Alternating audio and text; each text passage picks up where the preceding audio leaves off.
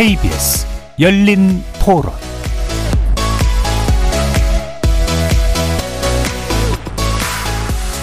안녕하십니까. KBS 열린 토론 정준희입니다.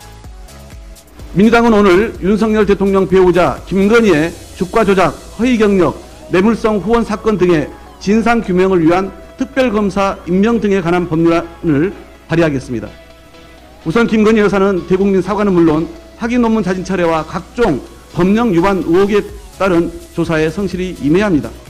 더불어민주당이 당론으로 채택한 이른바 김건희 특검법을 오늘 발의한다고 합니다.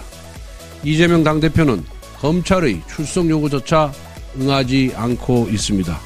이런 정당에서 특검을 운운하는 모습이 귀계할 따름입니다.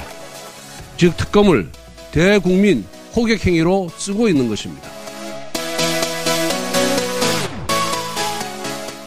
방금 들으신 내용은 민주당이 어제 발의한 김건희 특별법에 대해 박, 민주당 박홍근 원내대표 그리고 국민의힘 권성동 원내대표가 내보인 입장입니다. 매주 목요일 전직 의원 세 분과 함께하는 여의도 협치의 기술. 오늘은 입법부인 국회와 사법부인 법원 그리고 그 사이에 위치한 수사 기소 당국의 사법 행정 문제에 대해서 살펴보려고 합니다. 이재명 대표와 관련된 검찰과 경찰의 수사 그리고 검찰 기소가 이루어지는 한편 민주당은 어제 김건희 여사 의혹을 겨냥한 특검 법안을 발의했죠. 이에 대해서 국민의힘은 이재명 대표와 관련된 수사를 덮기 위한 방탄용 법안이라며 거세게 반발하고 있습니다. 이재명 대표 관련 수사와 김건희 여사에 대한 의혹, 서로 관계는 없는 사안이 정치에 옷을 입고 충돌하고 있는 모습인데요. 어디까지가 공정한 사법행정과 입법행위고 또 어디부터가 불공정한 정치행위이자 정치보복인지 불투명합니다. 또 여당인 국민의힘 내부 또한 사법 리스크로 혼란한 모습인데요. 법원의 가처분 인용으로 출범 며칠 만에 해산했던 국민의힘 비대위가 당헌 당규 개정과 정진석 비대위원장 추대로 새로운 출발을 알렸습니다. 하지만 새 비대위 또한 가처분이라는 산을 넘어야 하는 상황이죠. 만약 가처분이 또다시 인용된다면 사법부의 정치 개입이라는 반발도 거세지겠습니다. 과연 사법과 정치의 문제 어떻게 이해해야 하는지 여의도 협치의 기술에서 세 분과 함께 살펴보도록 하겠습니다. KBS 열린 토론은 여러분이 주인공입니다. 문자로 참여하실 분은 9730으로 의견 남겨주십시오. 단문은 50원, 장문은 100원의 정보 이용료가 붙습니다. KBS 모바일 콩 그리고 유튜브를 통해서도 무료로 참여하실 수 있고요. 모바일 콩을 통해서는 보이는 라디오로도 만나실 수 있습니다. 시민 논객 여러분의 뜨거운 참여 기다리겠습니다. KBS 열린 토론 지금부터 출발합니다. 살아 있습니다. 토론이 살아 있습니다. 살아있는 토론, KBS 열린 토론. 토론은 라디오가 진짜입니다. 진짜 토론, KBS 열린 토론.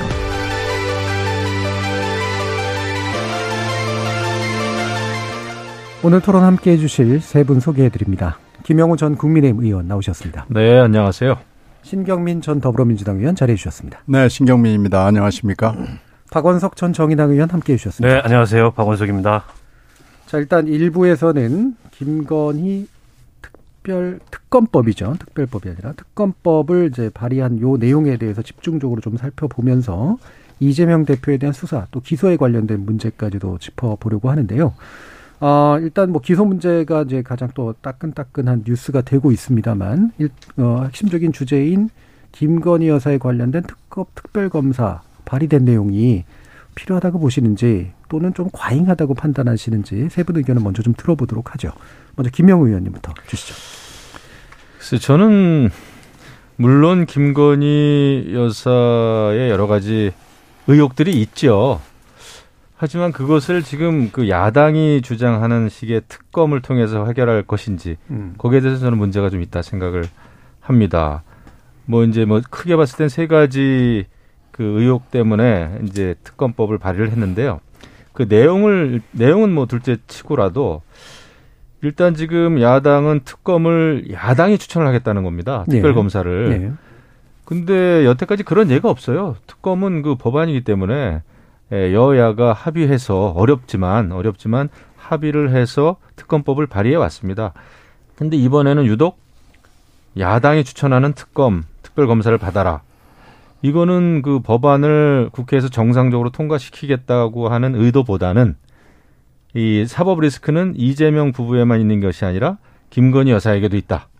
사법 리스크를 같이 함께 나누자 이런 지금 정치적인 공세인 것 같아요. 네. 아, 그래서 이것은 어, 야당의 어떤 그 특검법 발의에 진정성이 좀 없다. 음. 오히려 정치적인 공세를 위한 것이다 생각이 들고 그다음에 그 특검 야당이 주장하는 아, 야당이 추천하는 특검을 받아 받아야 되고 그다음에 또 수사 팀원이 100명 가량이나 됩니다. 예. 근데 지금 뭐 주가 조작 같은 경우에는 검찰이 계속 그 수사를 해오고 있고 뭐 허위 경력이나 이런 거를 100명이나 되는 수사팀이 이게 수사를 할 일인가? 네. 그래서 다분히 이것은 에, 정적인 공세다 아, 생각을 합니다. 앞으로 있을 뭐 국정감사라든지 운영위원회 이런 데서 좀 따져 물을 것은 따져 묻고요. 예, 그런 것이 순리가 아닌가. 그런데 왜 이렇게 그렇다면 민주당의 기류가 급변했느냐?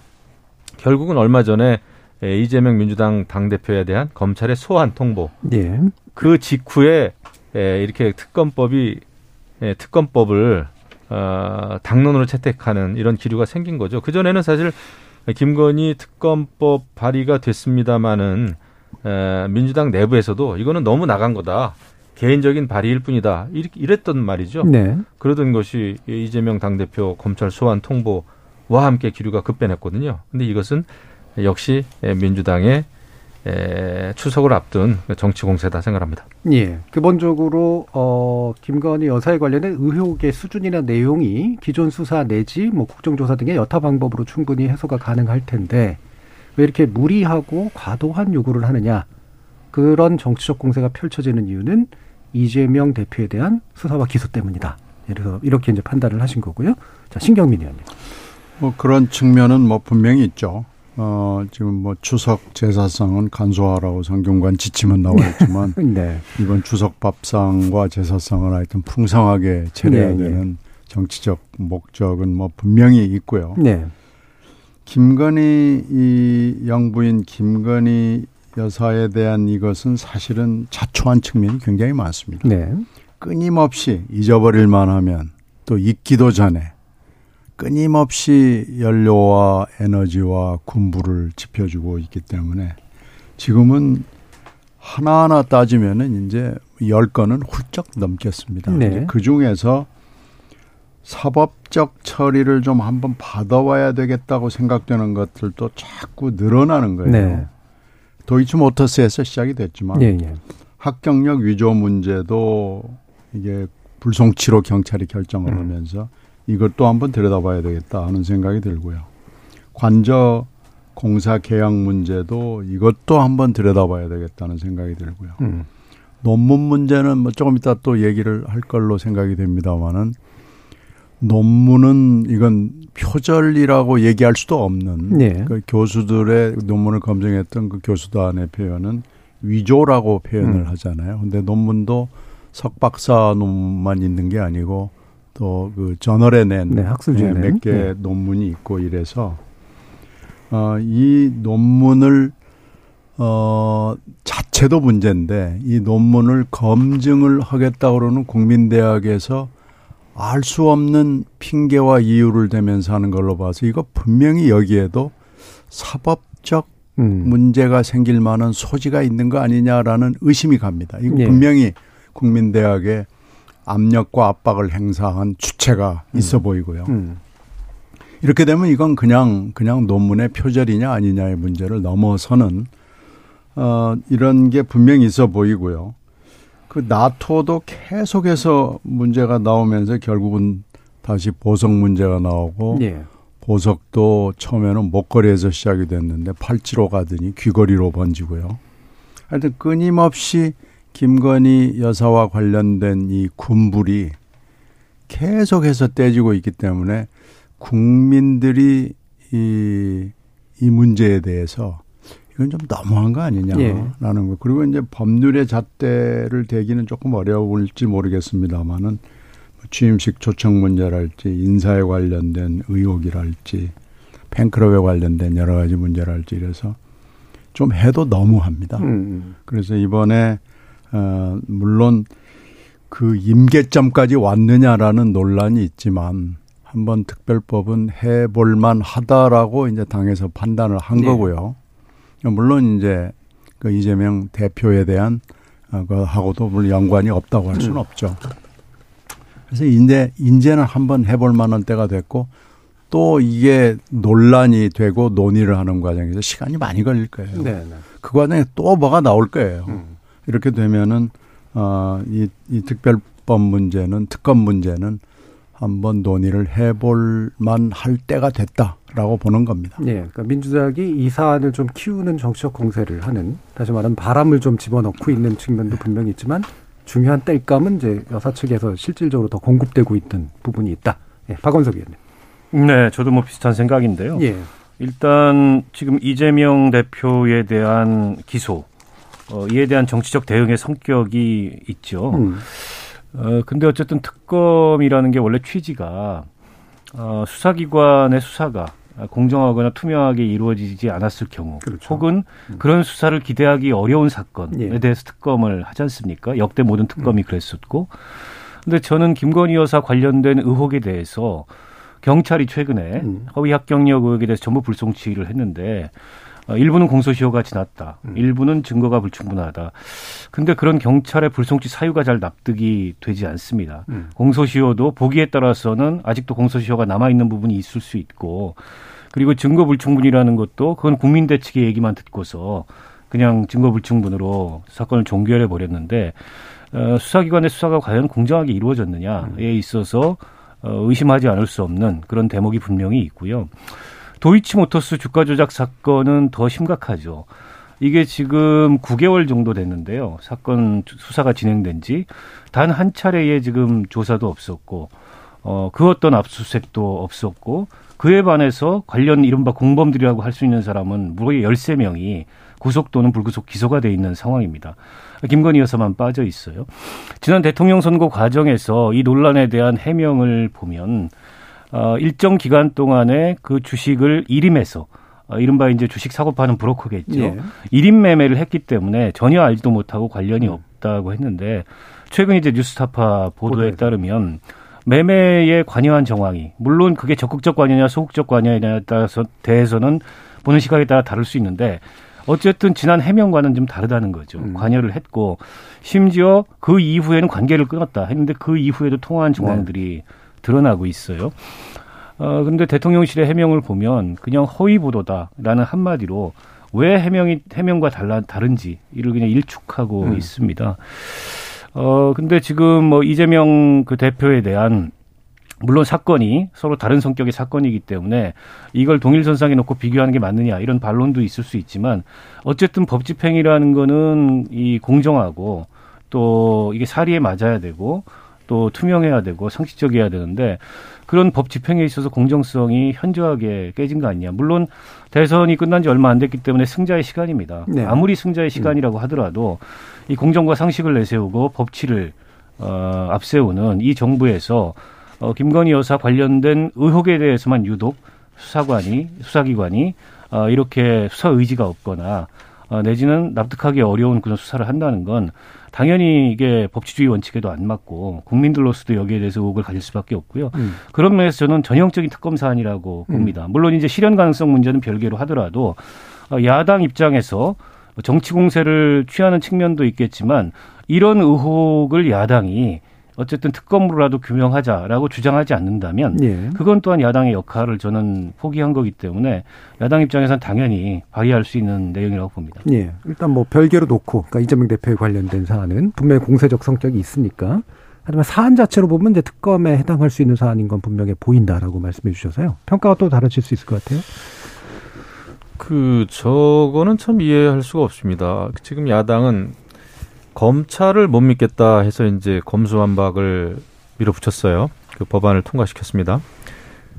그리고 나서는 또 경찰 수사 결과도 못 믿겠다 이겁니다. 그리고 이제 공수처까지도 어, 지금 이제 못 믿는 거예요. 어떻게 보면은 그래서 결국은 오로지 오로지 야당이 추천하는 검사, 야당 측 검사만 믿겠다라는 건데 그거는 말이 안 되는 것 같습니다. 네. 예. 그렇게 해가지고는 여야 협상도 안 될 뿐더러 그렇게 나오니까 이 특검 법안은 무리한 법안이다. 음. 특히 추석 전에 특검 법안을 발의하기 위해서 민주당이 굉장히 서둘렀고 그런 과정에서 허둥댔습니다. 네. 이거 뭐 검찰에 고소를 하는 건지 공수에 고소를 하는 건지 막 헷갈렸어요. 어, 그런 그 보도, 정정 보도가 막 나오고 말이죠. 그럴 정도로 일단 지금 굉장히 민주당은 급해 있다. 아, 이재명 당대표가 검찰에 이제 소환 돼야 되는 상황이고 또 기소가 됐고 막 이러다 보니까 예, 너무나 급한 나머지 어떻게 해서든지 에, 정부와 여당 특히 김건희 여사가 약한 고리죠 민주당에서 생각할 때 네. 예, 그러다 보니까 이제 특검으로 가야 되겠다라는 것을 정해놓고 이 발의를 지금 한 것 같은데 이렇게 돼가지고는 뭐 이런 그 사법 리스크 어, 이, 이런 식으로 이제 여당이든 야당이든 이렇게 되면은 모르겠습니다. 지금 뭐 여든 야든 가장 중요하게 생각하는 게 뭐 민생 민생 한- 합니다마는 거의 지금 민생은 뒷전입니다. 네, 음. 보면은 어, 지금 뭐 수해 피해가 나고 어, 사망 사고가 나고 이런 와중에 이런 특검 법안이 발의가 되고 막 그랬습니다. 그래서 어, 이것은 안 된다 말이 안 된다. 특히 뭐 권성동 원내대표도 얘기를 했습니다마는 어, 지금 현재 수사 중인 이재명 당 대표에 대한 그 검찰 소환을 어, 의원들이 의원총회에서 어, 검찰 소환에 불응하는 게 좋겠다. 이런 걸 지금 결정하지 않았습니까? 이거는 헌정사상 이런 일이 있었나 싶어요. 음. 어, 그리고, 예, 민주당에 계신 분들이 입만 열면 사실은 사법 정의를 실, 실현해야 된다. 그 다음에 또 민주주의를, 어, 실행해야 된다. 아, 진실이, 의혹이, 어떤, 어떤 어, 의혹도 명명백백하게 밝혀져야 된다. 이런 얘기를 늘상 하시는데, 검찰의 소환에 불응하는 거를 의원총회에서 결정해 놓고 특검법을 발의한다는 거는 이거는 뭔가 사법 정의하고는 거리가 멀어도 너무나 멀다. 이런 생각이 좀 드는 겁니다. 예, 예, 예. 뭐 여러 가지 안들이 이제 이유들이 들어가 있으니까 근데 좀 일부러 좀 예각화 시켜 보면 어 결국엔 이게 특검 사안이냐 아니냐 그리고 말씀처럼 이제 사안이라고 보더라고도 예를 들면 이게 특검으로 실제로 성사시키려고 만든 법안이냐 아니냐 또 이 부분에 대한 판단도 좀 다르긴 할 것 같아서 그 부분에 한번 더 그러니까 법률안은 조금 무리가 있어 예. 보여요. 어, 그런데 이제 역대 특검도 보면 최초에 냈던 법안대로 된 특검은 없습니다. 음. 그리고 인원이 100명이나 되는 거 굉장히 대형 특검이죠. 그런 정도 규모 특검도 아마 뭐 박근혜 국정농단 특검이나 이렇게 몇 번의 예외적인 사례만 있었지 에, 그렇지는 않고요. 근데 이건 이제 조정 가능한 사항이에요. 예. 국회에서 법안 논의하면서 야당이 특검을 추천해서 야당이 특검이 된 사례가 있죠. 음. 어, 야당이 추천한 특검이 있죠. 그게 이제 MB 네. 내곡동 사전 매입 의혹 특검 때 여당은 아예 특검 후보자를 추천을 안 했고 야당에서만 추천을 해 사안의 성격상 이 네. 대통령 사저 부지 매입 의혹이기 때문에 그때 이제 야당이 추천한 특검이 어, 결국에 수사를 담당했던 적이 있습니다. 어, 근데 이제 야당이 추천한 인물만 특검이 될 수 있도록 한 법안은 일반적인 그동안의 특검법 그 논의의 전례에 비교했을 때 뭐 법안은 좀 무리하게 돼 있는데 이것도 대통령의 영분이라는 걸 보면 그리고 네. 전 예전의 사례를 본다면 결과적으로 그렇게 하는 게 공정할 수 있지 않겠냐. 음. 근데 이런 합리성이 일종의 있는 거죠. 근데 이제 이거는 논의를 해봐야 될 사안이지 뭐 법안 자체가 100% 그대로 다 수용이 네. 되는 건 아니고 여야가 논의하는 과정에서 특검의 필요성에 공감하더라도 내용에 대해서는 얼마든지 조율이 이루어질 수 있는 거고요. 근데 지금 이제 국민의힘은 아예 이제 논의도 안 하겠다. 음. 이런 태도인 것 같아요. 근데 어 물론 이제 끝까지 국민의힘이 논의를 거부하고 또 법사위에서 그 상정을 거부하고 예. 법사위원장이 지금 국민의힘의 김도우 의원이기 때문에 음. 그리고 최후의 수단으로는 대통령 거부권도 있기 때문에 네. 설사 패스트트랙에 오른다고 하더라도 안 될 수는 있어요. 다만 이제 김건희 의- 여사하고 관련된 의혹이 전혀 규명이 안 되고 국민적으로 잘 납득이 안 되는 상황에서 언제까지 이걸 거부만 할 수 있을까? 네. 여론이 계속 악화될 텐데 역대 특검도 보면요. 처음에는 어쨌든 그 특검이 좀 부담스러워하는 이 정부 여당 쪽에서는 늘 그렇죠. 안 거부를 했습니다. 음. 근데 결과적으로는 여론에 밀려서 예. 하게 됐거든요. 뭐 역대 특검을 단독으로 어느 당이 일방적으로 처리해서 특검이 이루어진 적은 없고 음. 다 합의하에 진행이 됐는데 그렇게 합의하에 진행될 수밖에 없었던 배경에는 국민 여론이 있는 거죠. 음. 결국 이 사안도 저는 여론의 향배에 달려 있다고 보는데 지금처럼 경찰의 수사 결과, 검찰의 수사 상황이 납득할 수 없는 이런 상황이 지속된다면 저는 여론은 어떻게 움직일지 모르고 예. 나중에 가서 거부할 수 없는 그런 상황에 이를 수도 있다고 봐요. 중요한 건 저게 정말 누가 보더라도 그 이재명 방탄용 억지스러운 특검법이냐 음. 아니면 그 사안 자체만은 그 사안 자체로는 특검의 사안이 되느냐 이게 이제 문제의 핵심이라고 보는데 저는 그러면서 특검 사안이 된다. 되고, 음. 지금까지 결과적으로는 어, 검경이 자초한 거 아니냐 이런 특검법 발의를 음. 그렇게 생각합니다. 예, 예. 항상 특검이 나오면요. 뭐 이번 예뿐만 아니고 반대편 당에서는 말도 안 되는 소리 하지 네. 말라고 그래요. 근데 이제 가다가 보면 뭐 새로운 사실도 드러나고 또 당사자가 또 실수를 하기도 음. 하고 또 당이 실수를 하기도 하고 그러면서 어, 굴러가죠. 예. 그래서 어쩔 수 없이 여야가 합의를 할 수밖에 없는 상황으로 갑니다. 근데 이것도 지금 현재 법안만 놓고 보면 어, 국힘당 쪽에서 지적하는 것들이 다 맞죠. 어, 이렇게 대형으로 그리고 야당만 하냐 뭐 그러는데 뭐 선례가 없는 것도 아니고요. 그리고 아마 검사 추천하라고 그래도 지금 야당에서는 하지도 못할 겁니다. 음. 어, 여러 가지 상황으로 봐서요. 그리고 지금 어, 나타나고 있는 것들 중에서 아, 이게 사법적 잣대에 맞지 않는 거 아니냐, 이건 정치적인 것 내지는 정무적인 거 아니냐라고 하는 것들도 들여다보면 또 뭐가 있을지를 모르겠고요. 지금 우리가 몇 달 되지 않았잖아요. 3월 9일부터 쳐도 불과 몇 달 안 됐는데 이 김건희 씨 하는 걸 보면은 공적 마인드가 과연 존재하는가라는 매우 의심스러운 예. 에피소드들이 많고 취임식 초청도 보면은 한 사람 한 사람 나오는 거 보면 지금 벌써 몇 케이스가 나왔는데 어처구니가 없잖아요. 예. 그리고 또 변명이라고 나오는 것들이 또 이상 더 이상합니다.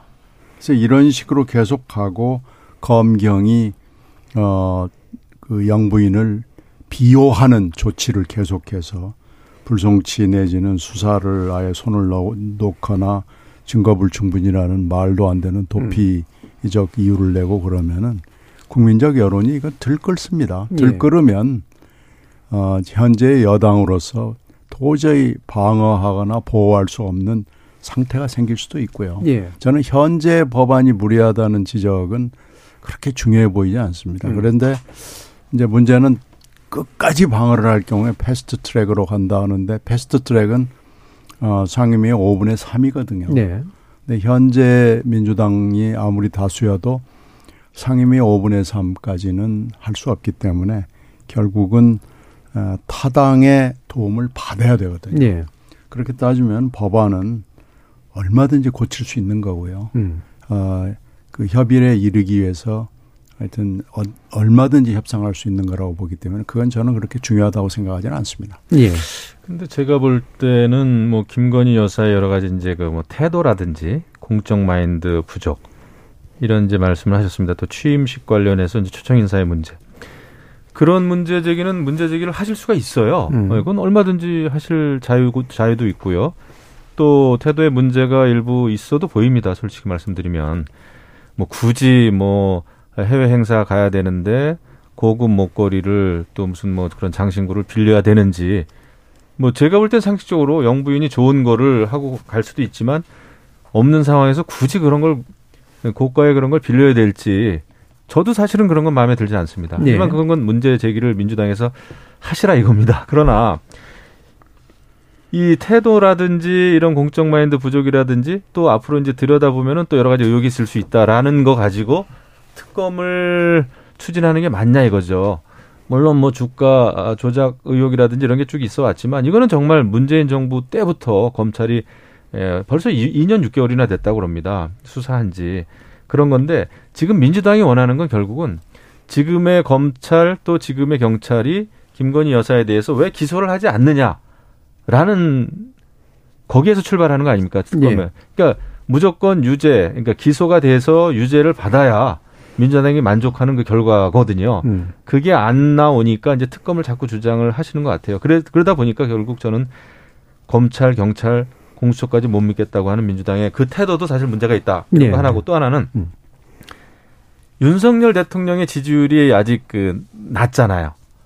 그렇기 때문에 나오는 나타나는 현상이다 생각을 합니다. 네. 예, 윤석열 대통령의 국정 지지율이 좀 높으면 40%, 뭐 50% 가면은 아마도 민주당에서 김건희 여사에 대해서 특검을 발의할 생각을 못했을 거예요. 음. 그런데 결국은 이 지금 이제 정치적인 환경이 민주당 입장에서는 좋은 거죠. 음. 어, 그러다 보니까 특검을 하는 거고 또 하나는 아까 말씀드린 대로 결국은 이재명 대표의 사법 리스크다. 음. 아, 그것을 나눠 갖기 위한 전형적인 물타기다 이런 생각이 드는 거죠. 예, 박원석 의원님. 근데 이게 돌이켜 보면 이른바 허위 합격력 의혹, 도이치모터스 주가 조작 의혹, 또 뭐 장모와 관련된 여러 가지 예. 의혹 이런 것들이 최초에 제기됐던 건 윤석열 검찰총장 청문회였습니다. 음. 국민의힘에서 제기를 했던 사안들이에요. 지금 이제 입장이 정반대로 바뀐 거죠. 어, 근데 이제 국민의힘 쪽에서는 문재인 정부의 검찰이 왜 안 했냐 그러면 예. 다 추미애 장관이 임명하고 이런 사람들인데 혐의가 없으니까 수사가 안 된 거 아니냐. 이런 반론을 제기하시는데 그 기간 중에 2년을 문- 윤석열 검찰총장이었던 시기였습니다. 물론 음. 수사 지휘권 배제했죠. 예. 아, 그러나 검찰의 가족은 일종의 신성 가족입니다. 그 신성 가족에 대해서는 일종의 불가침에 불문율이 작용을 한 거였죠. 그래서 저는 그 지난 문재인 정부 시기에도 어, 검찰이 특히 검사들이 이 사안을 다루는 데 있어서 정권의 눈치를 보기보다 어쨌든 검찰총장이었고 예. 또 검찰 가족인 윤석열 대통령의 눈치를 더 많이 봤다고 봐요. 그게 음. 수사가 안 된 핵심적인 이유라고 봅니다. 그렇지 않고서는 이게 기소 여부가 정해지지 않아서가 아니라 조사 자체가 안 이루어졌습니다. 주가 조작 문제에 대해서는 음. 김건희 여사에 대해서 그 어떤 조사도 없었어요. 그리고 경찰이 사건 종결한 허위 합격력 딱 서면 조사 한번 하고 그걸로 끝냈습니다. 아, 물론 이제 보기에 따라서는 그게 뭐 그렇게 큰 범죄냐라고 할 수 있지만 범죄인지 아닌지 가리기 위해서라도 충실한 수사가 필요하고 필요하다면 압수수색도 해야 되고 예. 아니 그 법인카드 의혹 가지고 물론 저는 그 법인카드 의혹 가지고 수사가 과했다고는 생각하지 않습니다. 음. 비교하자면 그거 가지고 그 뭐 소고기 사고 뭐 하는 어, 식당들 129군데를 압수수색을 예. 하고 어제 이제 김혜경 씨 한 번 더 소환했잖아요. 어제 소환한 건 이제 선거법 사건을 음. 처리하기 위해 소환한 건데 그 선거법 혐의를 받는 선거법 위반 혐의를 받는 그 음식값 액수가 7만 8천 원입니다. 음.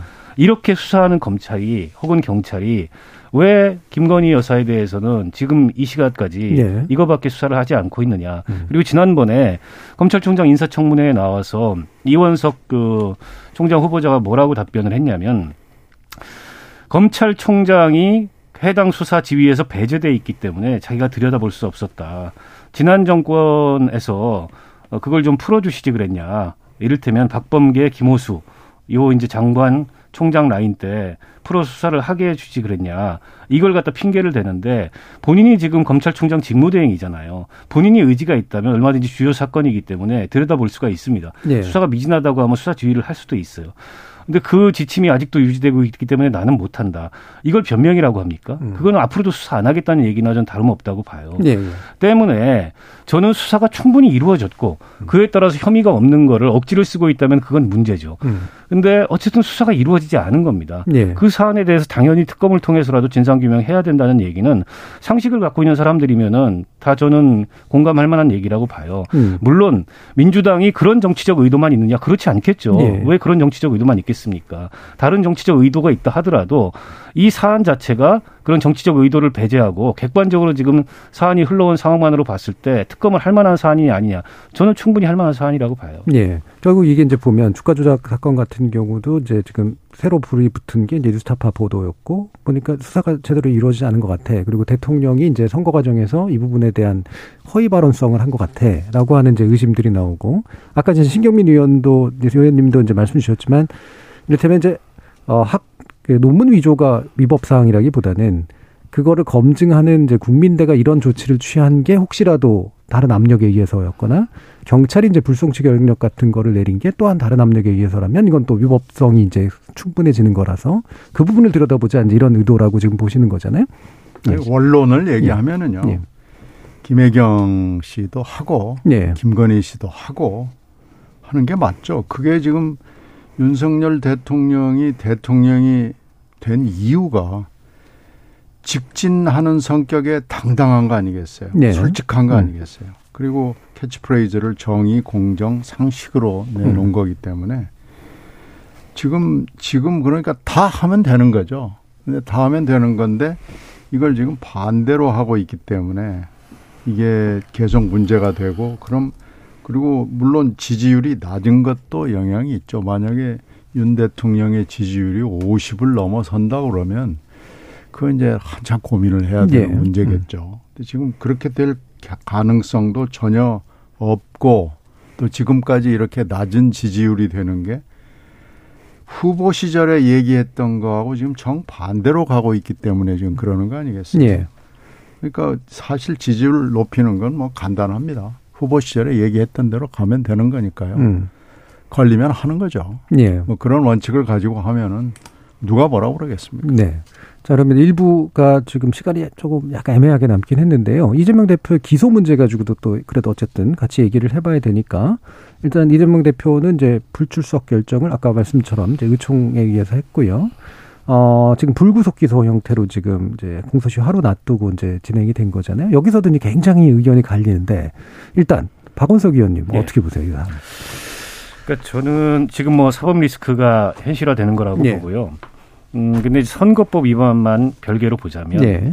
조금 무리한 수사고 무리한 수사 방식이라고 음. 봅니다. 왜냐하면 그동안에 선거법 위반, 특히 허위사실 공표와 관련된 선거법 위반에 있어서 법리적으로 가장 핵심적으로 보는 거는 명백한 허위 사실의 적시가 있느냐. 예를 네. 들자면 허위 경력, 허위 학력, 그다음에 허위 재산 신고 음. 요런 게 주로 선거법에 의해 제대 대상입니다. 그렇죠. 근데 이제 국감 때 나와서 방송 그 국회에서 발언한 내용을 보면 일종의 주관적인 의견이에요. 네. 백현동 문제와 관련돼서 국토부는 그게 협조 요청의 의도로 보냈더라도 나는 그거를 갖다가 압력으로 받아들였다. 이거 약간 주관적 견해거든요. 그렇죠. 근데 그 주관적 견해를 과연 허위사실 공표로 볼 수 있느냐. 네. 본인의 주장인데 네. 이런 쟁점이 하나 있을 수 있고요. 그리고 이제 김문기 씨를 알았느냐 몰랐느냐. 요거 음. 이제 기억의 문제잖아요. 네. 방송 인터뷰인데 그걸 과연 어떻게 입증할 수 있을까? 음. 저 사람의 기억이 거짓말을 하고 있다는 거를. 음. 그 방송에서 뭐라 그러냐면은 내 기억이 없다. 음. 하위 직원이었기 때문에 이렇게 발언을 했거든요. 예. 과연 사람의 기억이라는 것을 어떻게 허위라는 걸 입증해 낼 거냐. 물론 정황은 있죠. 네. 사진도 같이 찍었고 음. 골프도 같이 쳤다 그러고 요게 하나 또 쟁점이 될 것 같아요. 그런데다가 지금 수사 방식이 좀 제가 무리스럽다고 한 거는 사실은 이걸 소환까지 하면서 어 수사를 할 사안인가 출석 음. 요구까지 하면서 더군다나 이제 막 제1야당의 대표가 됐고 지난 대선에서 겨뤘던 87년 우리 대통령 직선제가 도입된 이후에 대선이 끝난 직후에 경쟁 후보였던 사람을 선거법 위반으로 이렇게 소환해서 수사하는 경우는 이번이 처음이라고 예, 해요. 예. 어, 물론 뭐 그래도 위중하면은 할 수 있겠죠. 그게 법치니까.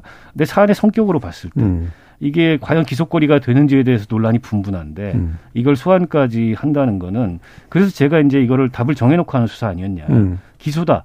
기소를 하려면 어, 불기소를 할 거면 법리 적용만 해서 소환을 안 해도 되는데 기소를 할 거기 때문에 어쨌든 모양새도 그렇고 예. 나중에 정치적 후폭풍을 고려해서 소환을 한 거 아니냐 음. 이런 생각이 들고요.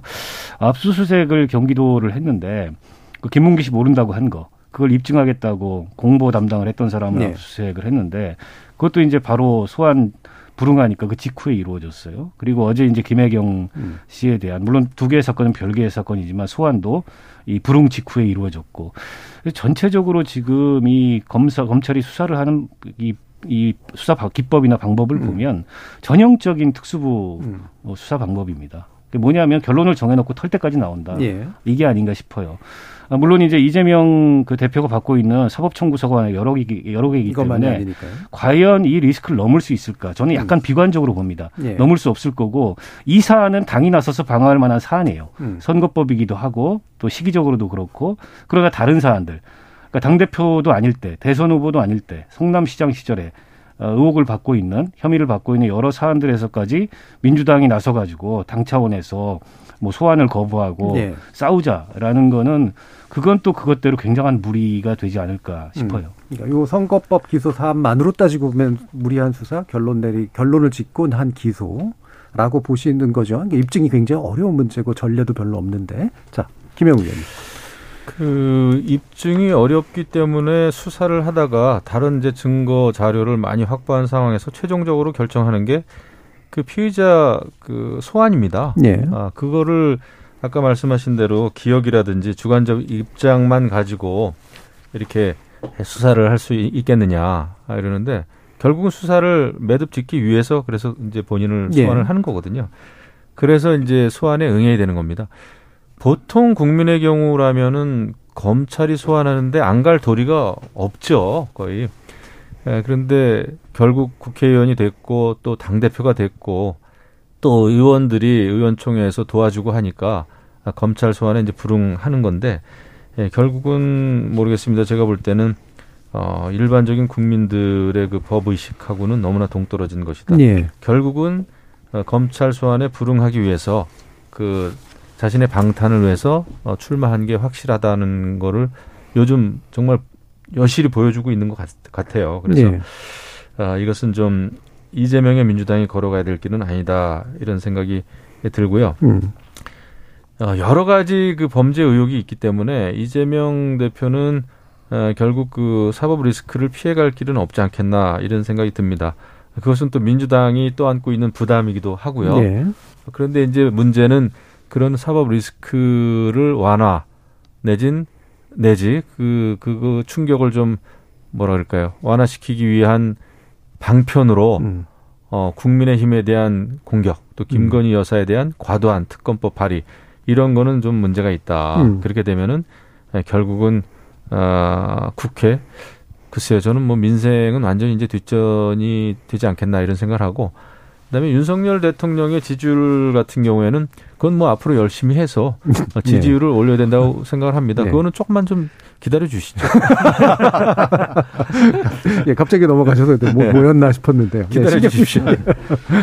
지금 어, 검찰의 뭐 수순이라 그럴까요? 예. 그런, 좀 그런 건 대충 좀 읽히는 게 음. 있죠. 먼저 김혜경 씨를 할 거고 음. 김혜경 여사를 먼저 할 거고 그 다음에 쉬운 수사부터 시작해서 지금 혐의가 너무 많기 때문에 예. 쉬운 거부터 시작해서 마지막은 아마 제일 난이도가 높은 대장동 수사가 되겠죠. 예. 그렇게 해서 상당히 오랜 기간 동안 아, 소환과 뭐 영장과 그래가지고 이제 기소를 이제 몇 개로 추려낼 걸로 보고 있었죠.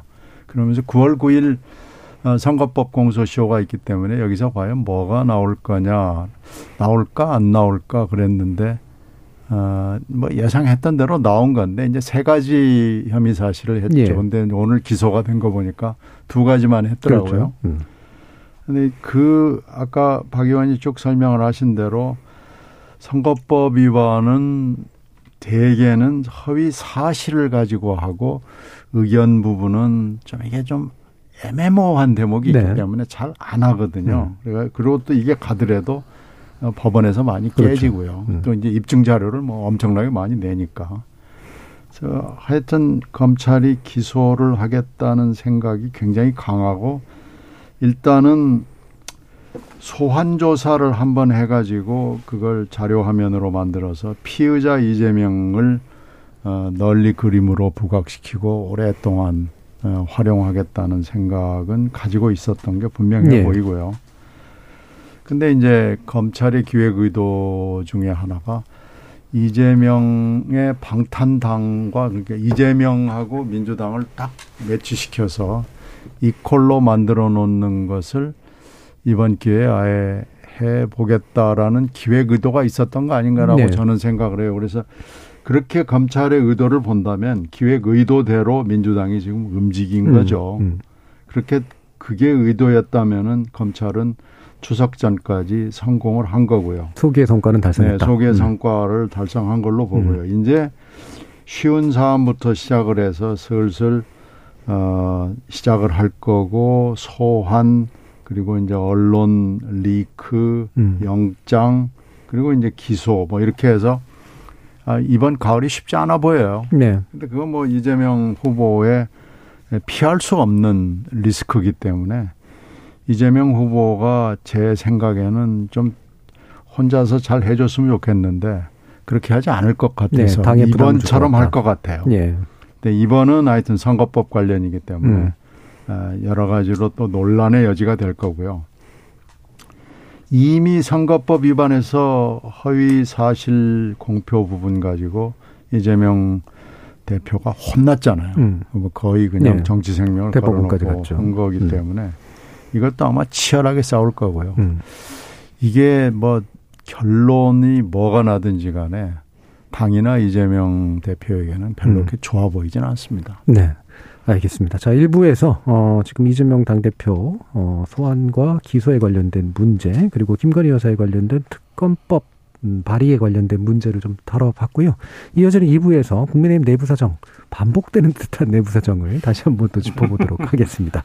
여러분은 KBS 열린 토론과 함께하고 계시고요. 정의진 문자 캐스터 불러서 정치가 문자 한번 들어보도록 하겠습니다. 네, 지금까지 여러분이 보내주신 문자들 소개합니다. 닥터송님. 또다시 국민의힘 비대위원회가 가처분 인용으로 해산된다면 국민의힘 어떻게 대처할지 궁금합니다. 지난번 법원의 가처분 인용을 심각하게 받아들여야 했는데 이를 무시하고 비대위를 추진한 건 민주국가의 정당이라 할 수 없습니다. 2041님, 박사 논문 통과가 안 돼 몇 년을 애를 썼던 일인으로서 김건희 여사의 박사 논문 표절권을 보면서 너무 화가 났습니다. 이제라도 학위 반납하고 국민을 향해 진심으로 사과를 해야죠. 특검 찬성합니다. 6289님, 김건희 여사의 도이치모터스 주가 조작 사건은 문재인 정부 때 수사를 통해서 결과가 드러난 것 같고요. 논문 표절 의혹은 도덕적이고 윤리적인 면에서 문제가 분명 있어 보이는 반면 이재명 당대표 관련 의혹은 사법 처리가 반드시 필요해 보입니다. 정인숙님, 정부 여당이 검찰을 장악하고 있으니까 특검을 해도 고양이한테 생선 맡기는 격이죠. 그러니 야당이 야당 추천 특검을 요구할 수밖에요. 0005님, 특검이요? 이게 그렇게 큰 사안인가요? 그동안 특검 사례들과 비교해야 되는 거 아닌가요? 특검, 특검 수사를 통해 국민이 얻는 것은 뭐죠? 2399님, 취약계층 제대로 가려내서 돌보기, 출산율 저하, 경제 위기와 고물가 등 산적한 민생 문제가 너무 많습니다. 여야 정쟁만 일삼지 말고 제발 무엇이 중요한지 살펴서 똑바로 일하길 바랍니다. 유병길님, 고민할 일이 아닙니다. 그냥 이재명 대표, 김건희 여사 둘 다 특검 수사하면 됩니다. 라고 보내주셨네요. 네, KBS 열린 토론. 이 시간은 영상으로도 생중계하고 있습니다. 유튜브에 들어가셔서 KBS 일라디오 또는 KBS 열린 토론을 검색하시면 지금 바로 토론하는 모습 보실 수 있습니다. 방송을 듣고 계신 여러분이 시민 노객입니다. 계속해서 청취자 여러분들의 날카로운 시선과 의견 보내주세요. 지금까지 문자캐스터 정의진이었습니다. 토론이 세상을 바꿀 수는 없습니다. 하지만 토론 없이 바꿀 수 있는 세상은 어디에도 없습니다.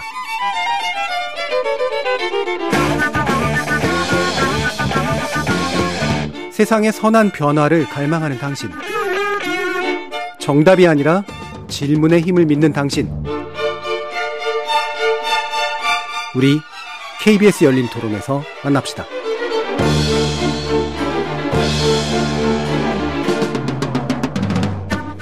KBS 열린 토론 신경민 전 더불어민주당 의원, 박원석 전 정의당 의원, 김영우 전 국민의힘 의원 이렇게 세 분과 함께 국민의힘 내부 상황 좀 더 살펴보도록 할 텐데요. 아, 오늘 뭐 주제가 이제 정치와 사법의 문제이긴 합니다만 아, 지금 이제 국민의힘 입장은 사법과 과잉하게 정치에 대해서 특히 정당 정치에 대해서 개입하고 있다라고 하는 거고 이준석 전 대표 측의 입장은 사법부가 굉장히 전향적으로 정당 민주주의에 관련된 그런 판결을 내려줬다라고 또 보는 그런 입장이어서 일단 이 부분에 대한 세 분의 이야기를 먼저 들을 텐데요. 김영 의원님 먼저 말씀 주시죠. 저는 그 모든 각 정당은 물론 어, 민주적인 절차에 의해서 당이 운영돼야 된다 라고 하는 대원칙에 저는 동의를 합니다. 네. 아, 틀린 말이 하나도 없어요. 음. 그말 속에는. 하지만 에, 정치를 목적으로 하는 또 권력 획득을 목적으로 하는 정당은 에, 좀 다릅니다. 예를 들면은 우리 정당에서 전략 공천이라는 거 하지 않습니까? 네, 네. 그게 민주적입니까? 음. 민주적이지 않습니다. 아, 후보들이 여러 명이 있는 경우에 당연히 민주적이라면은 여론조사를 하든 직접 투표를 하든 그 중에서 한 명을 가려내는 게 민주적이죠. 네, 뭔가 상향식으로 해야 그렇죠. 하지만 음. 전략적으로 어, 그 지역은 어, 어떤 사람을 특정인을 전략적으로 주는 게 정치적으로 어, 승리의 가능성이 있겠다, 예. 옳겠다.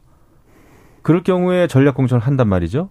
그것은 정당이기 때문에 그렇게 해도 되는 거죠. 음. 그래서 어, 우리는 그걸 봐야 됩니다. 정당은 내부적으로 정치적인 결정을 할 수 있는 자유는 있습니다. 예. 하지만 물론 그 어떤 정당이 추구하는 가치나 이런 것이 반사회적, 반국가적이면은 그것은 그 사법부에서 제재를 하고 음. 필요에 따라서 정당 해산까지 할 수 있는 거죠.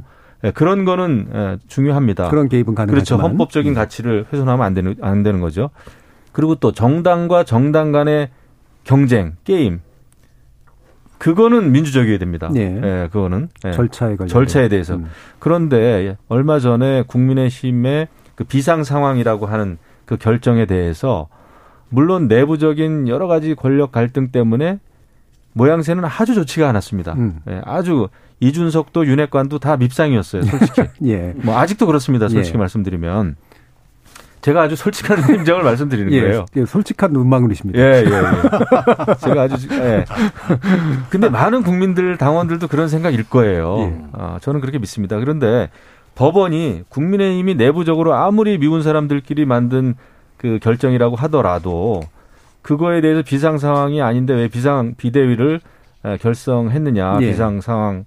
그 내용을 가지고 사법부에서 결정하는 거는 저는 맞지 않다고 보는 겁니다. 음. 아, 그래서 어, 지금 이제 국민의힘이 결국은 그 어, 내부적인 문제를 법원으로까지 가가지고 심판을 받게 된 이것이 정말 정치가 실종됐고 국민의힘이 정말 부족하구나 하는 그런 그 자괴감 이런 그 그런 감정은 들지만 음. 앞으로도 그렇고 법원이 과도하게 그런 그 정당에 대해서 개입하는 것은 맞지 않다. 그러면 정치가 실종되고 할 수 있는 게 없어요. 네, 네.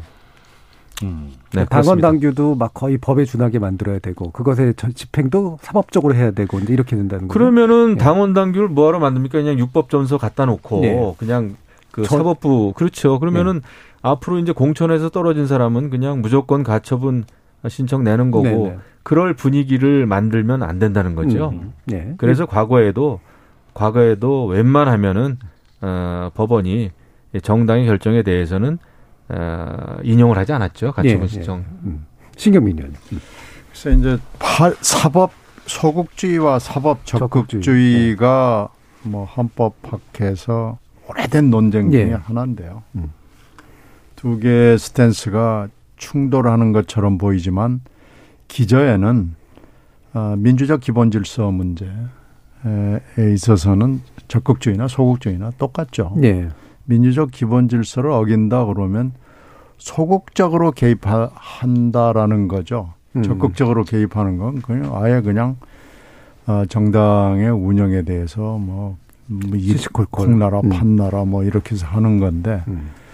이번에 이제 결정문을 보면은 소극주의자인 건 맞는 것 같아요. 네. 근데 뭐 도저히 지금 이준석 호소인죠 그러니까 이, 이 채권자 예. 채권자라고 하기도 하고 신청인이라고 하기도 음. 하는데 거기서는 채권자 채무자라는 표현을 썼던데요. 음.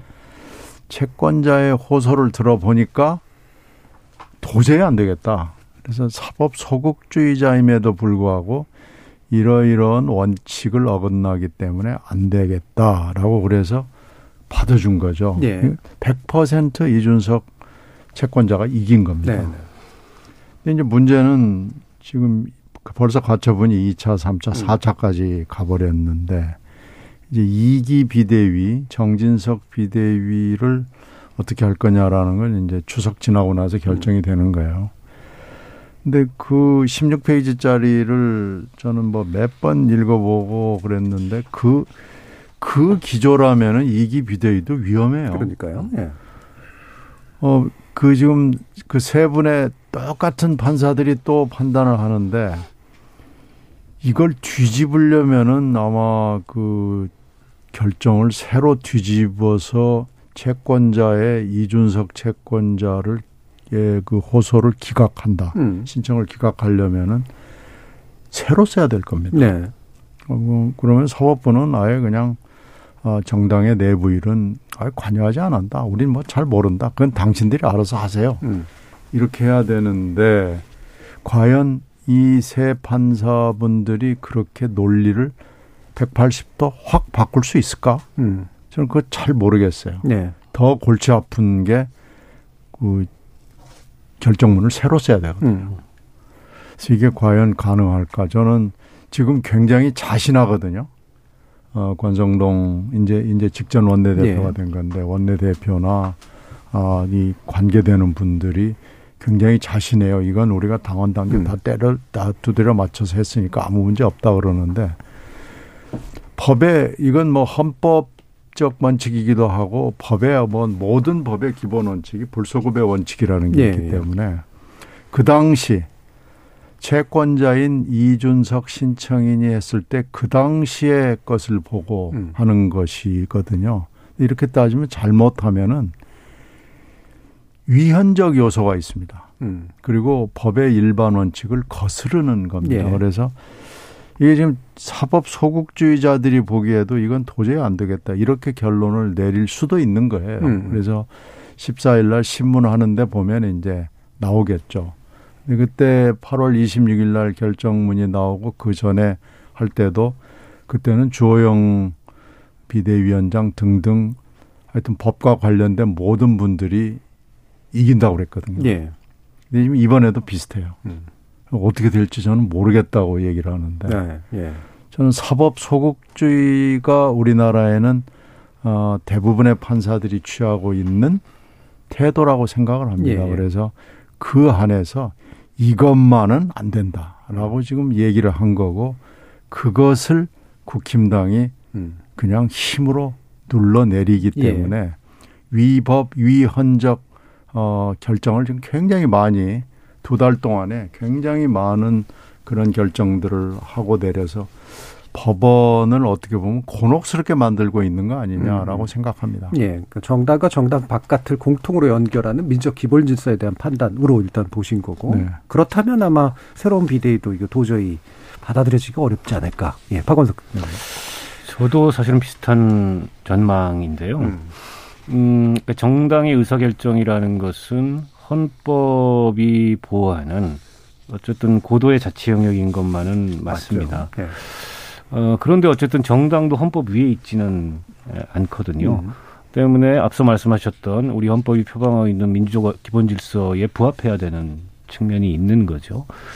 근데 이번에 이제 법원의 결정문을 보면 가장 중요한 두 대목이 있는데 하나는 국민의힘 당원 당규상 봤을 때 비상 상황이라고 볼 수 없다. 음. 그러니까 그 요건을 갖다 구체화시킨 거예요. 네. 나중에 이제 당원을 개정해가지고 최고위원 네 명 이상이 그만두면. 근데 이건 이미 조항이 그러니까 이 효력이 발생한 조항을 뒤늦게 고쳐가지고 어, 그걸 정당화시키기 위해서 당원을 개정한 건데 이걸 과연 정당한 절차로 볼, 볼까 법원이 이런 어, 생각이 하나 있고요. 또 하나는 당원과 국민들이 총의를 모아서 전당대회 선출한 당 대표를 그 하위 기관에서 어, 이렇게 유권 해석을 네. 통해서 회복 불가능한 지위 박탈을 하는 거는 정당하지 않다 이거거든요. 근데 지금 그 상황이 똑같아요.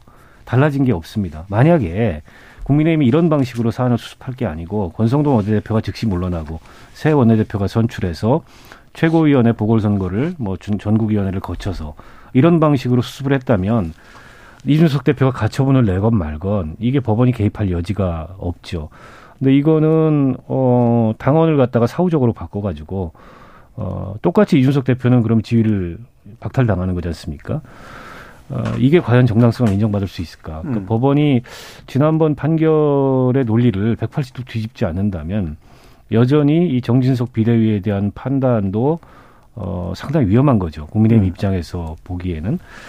근데 왜 그 국민의힘 중진들이 많은 중진들이 의원총회에서 왜 당의 운명을 이 법원에 맡기냐 이걸 정치로 해결해야지 어, 사법 뭐 심사를 통해서 해결될 문제가 아니고 자칫 또 한 번 그런 사법 심사가 국민의힘에 불리하게 나왔을 때 그 상황을 정치적으로 감당할 수 있겠냐 당이 이제 이런 우려를 했는데 이제 그런 우려가 받아들여지지 않고 뭐 누구의 의지건 그 어쨌든 흘러왔단 말이죠. 음. 이준석 대표가 오늘 또 가처분을 네. 냈어요. 14일로 지금 심사가 심리가 예고돼 있는데 어, 지난번에 냈던 가처분하고 아마 병합해서 심리하지 않을까 이렇게 음. 전망이 되는데 여전히 지난번 법원의 결정에 따르자면 저는 상당한 위험성이 음. 있고 그 정치적 후과는 뭐 감당 못할 만큼 큰 후과가 음. 아, 발생을 할 거다. 그래서 저는 지금 여야 관계도 그렇고 국민의힘 내부 문제도 그렇고 정치가 작동을 안 해요. 어, 그러다 보니까 예. 계속 이게 뭐 법원으로 법원으로 어, 이제 이런 현상이 빚어지고 있는데 법원으로 아니면 음. 수사로 어, 이건 굉장히 사실은 우리 민주주의 측면에서 어, 굉장히 좀 우려스러운 저는 예. 퇴보고 퇴행이라고 생각을 합니다. 예. 그래서 어 이재명 저 민주당 대표가 어 기소되고 수사를 받는 상황과 별개로 정치는 정치대로 굴러가야 되거든요. 그럼 정기국회 운영하려면 여야 영수회담도 해야 되고 어, 여야 협상도 해야 되고 그건 그대로 작동을 해야 되는데 이건 뭐 그런 건 다 멈춰버리고 일종의 이제 뭐 서로 특검하고 한쪽에서는 기소되고 뭐 고발하고 이런 것만 남아 있는 상황이고 국민의힘 상황도 마찬가지인 예. 거죠. 어, 당내에서 같은 당내인데 이게 심지어 뭐 상대 당도 아니고 같은 당내에서 어떻게 이렇게 소통이 안 되고 어떻게 이렇게 정치가 작동을 안 음. 하는지 예, 그런 점이 대단히 우려스럽습니다. 예. 지금 행복 만들기님이 오죽하면 사법부에서 심판하겠습니까? 정당의 자유라는 명목으로 국민의 민심을 이반하는 오만 국민을 위해서 막아야 됩니다라는 의견 주셨고요. 유튜브를 통해서 사나 야하님은 법원이 정치에서도 절대적인 위치가 된 것 같은데요. 라는 의견 주셨고요. 또 유튜브에서 우크라님은 정치로 풀지 못한 자신들을 탓하세요 라는 그런 말씀도 주셨습니다. 아, 결국에는 뭐 대법원장도와 유사한 발언을 한 것 같은데 이제 법이 법안에서 이제 풀어야 돼, 그 입법부가 스스로 풀거나 아니면 정당이 스스로 풀어야 될 문제가 자꾸 이제 사법부로 오게 되는 부분에 대한 지적도 있었는데 일단 오게 되면 이제 뭔가 법적 판단을 내려줘야 되는 그런 문제가 되겠죠. 그래서 자꾸 왜 정치가 이거를 수사나 그즉 사법행정이나 사법적 판단으로 끌고 가는가라는 문제 이 부분에 대한 이야기도 좀 필요한 것 같은데 그런 면에서 이게 이제 잘 연결이 되는지 는 모르겠습니다만 정진석 체제를 선택한 국민의힘은 좋은 정치를 지금 하고 있는 것일까 어떻게 보세요, 신경민 의원님? 비대위원장을 정하는데도 저렇게 구인난이 심해가지고요. 예. 어, 지금 여러 사람 돌고 돌고 돌다가 결국은 윤핵관의 한 사람인 정진석 위원장을 탄생시킨 거 아니겠습니까? 그만큼 어려운 거죠. 아, 그리고 그 처음부터 아, 집권 여당이 됐는데 그 여당 대표가 이제 미운 거죠. 음. 죽이고 싶도록 미운 거다라는 게 이제 저렇게 나온 건데 그러다가 보니까 법을 초월해서 가다가 이제 무리수가 나온 거기 때문에 사실은 거기서부터 문제를 네. 풀어야 된다고 저는 생각합니다.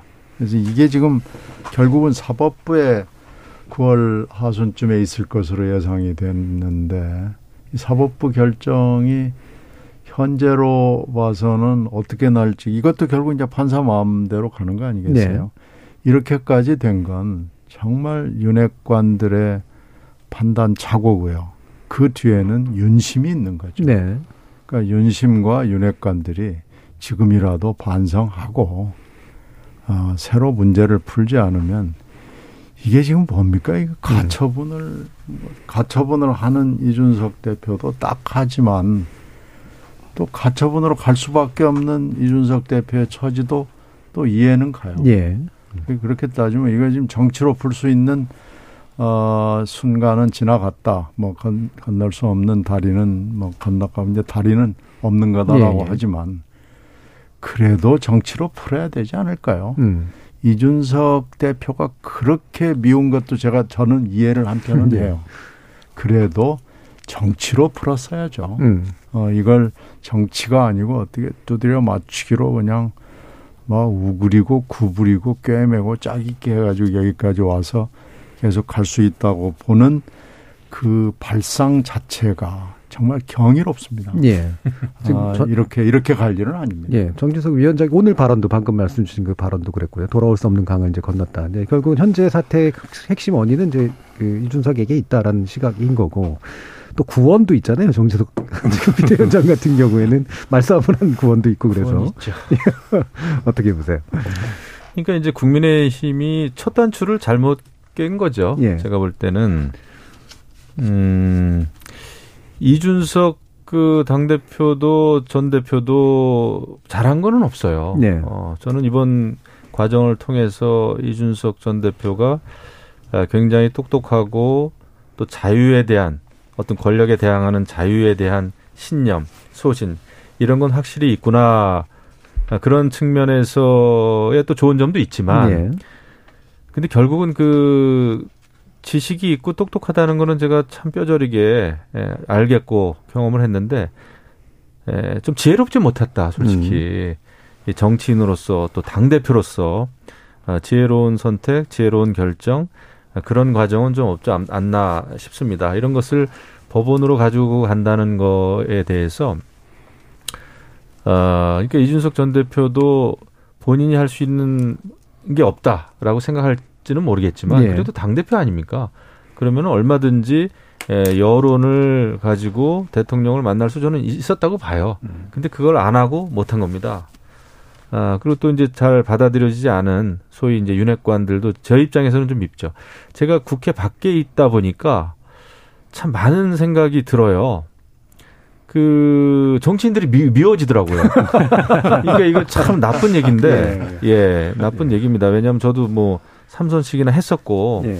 근데 밖에서 보는 사람들의 심정이 정말 답답하더라고요. 예. 정치 혐오가 이해가 가시죠. 예, 혐오가 이해가 가고 그 안에서 굉장히 그 안에 그 조직의 논리에 휩싸이다 보면은 하고 있는 일이 다 정의로워 보이고 네. 나라를 위한 일이라고 생각을 하고 바쁘고 막 이렇습니다. 민생 또 국민을 매일매일 이야기하고 근데 밖에서 봤을 때는 상당히 그 허당인 때가 많았구나. 예, 예. 어, 이런 생각이 드는 음. 거예요. 그래서 지금 윤핵관이나 이준석 전 대표가 아까 제가 이제 사실 밉상, 국민 밉상이다라는 말씀을 드렸는데 뭐 우물 누워서 침 뱉기죠, 사실. 예, 제가 예. 속- 속한 당입니다만은 예. 어쨌거나 정치 제로였어요. 우리 음. 박원석 의원님 말씀대로 정치를 전혀 하지 않았고 윤석열 대통령마저도 정치를 안 했기 때문에 어떤 정치가 좀 필요한데 오히려 정치를 안 했기 때문에 오히려 정치 불신, 정치 혐오가 있는 게 아닌가. 예, 예.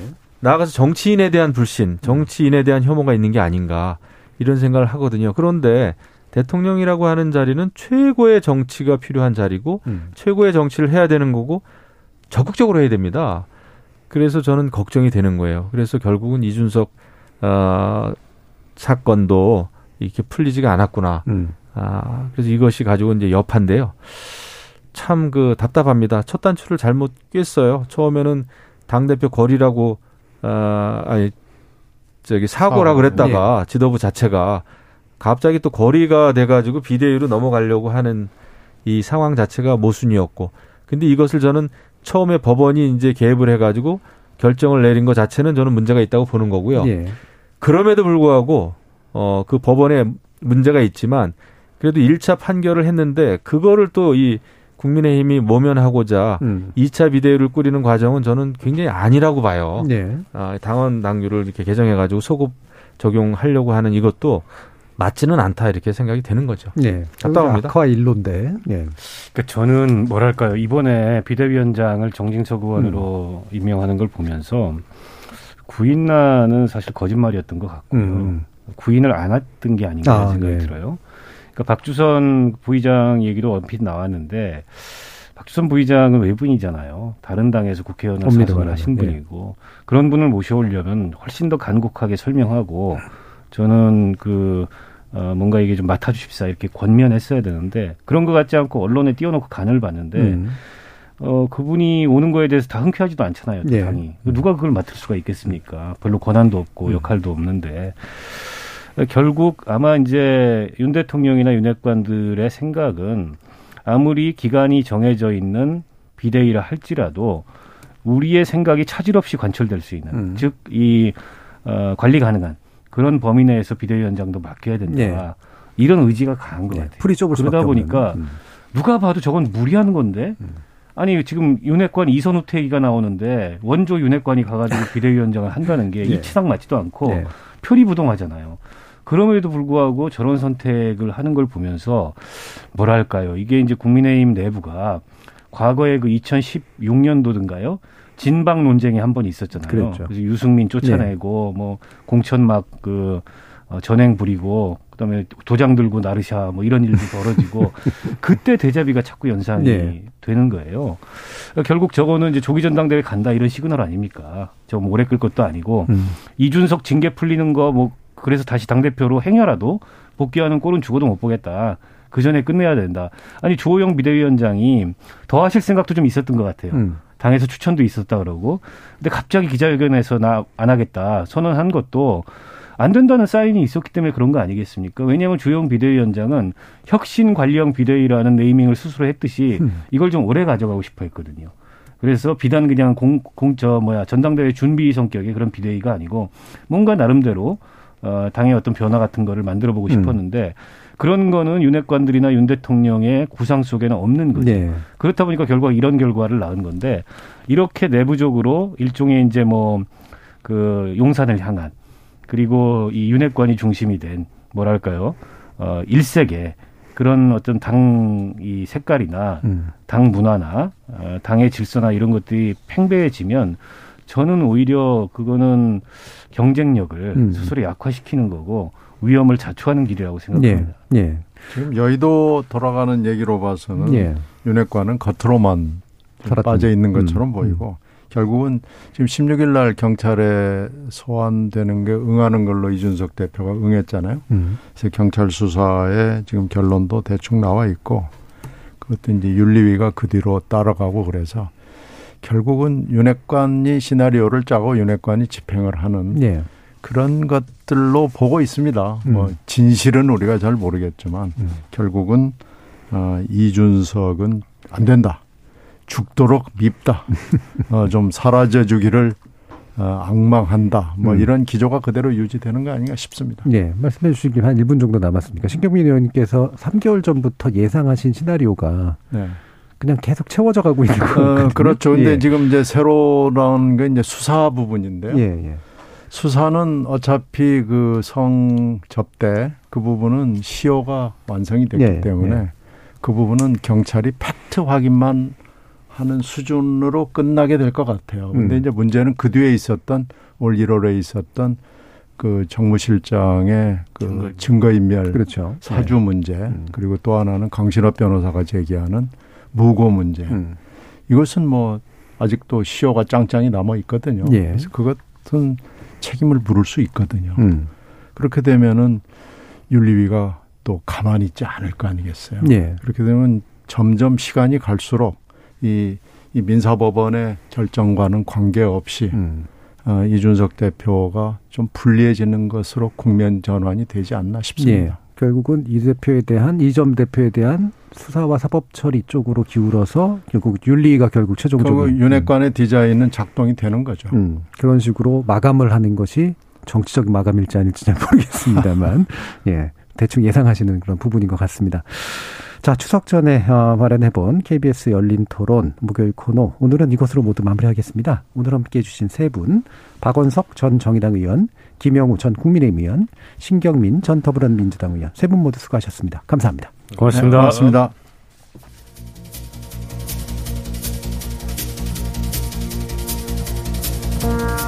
입법, 행정, 사법은 민주적 법치국가 핵심인 법의 제정, 집행, 판단의 권한을 최상위법인 헌법 차원에서 분립시켜 놓은 시스템이죠. 권력의 소재와 행사 범위를 결정하는 최소한의 정치는 선거와 입법에 국한되지만 시대 정신 그리고 민의의 구현이라고 볼 수 있는 최대한의 정치는 행정과 사법까지도 어느 정도 포괄하는 게 현실입니다.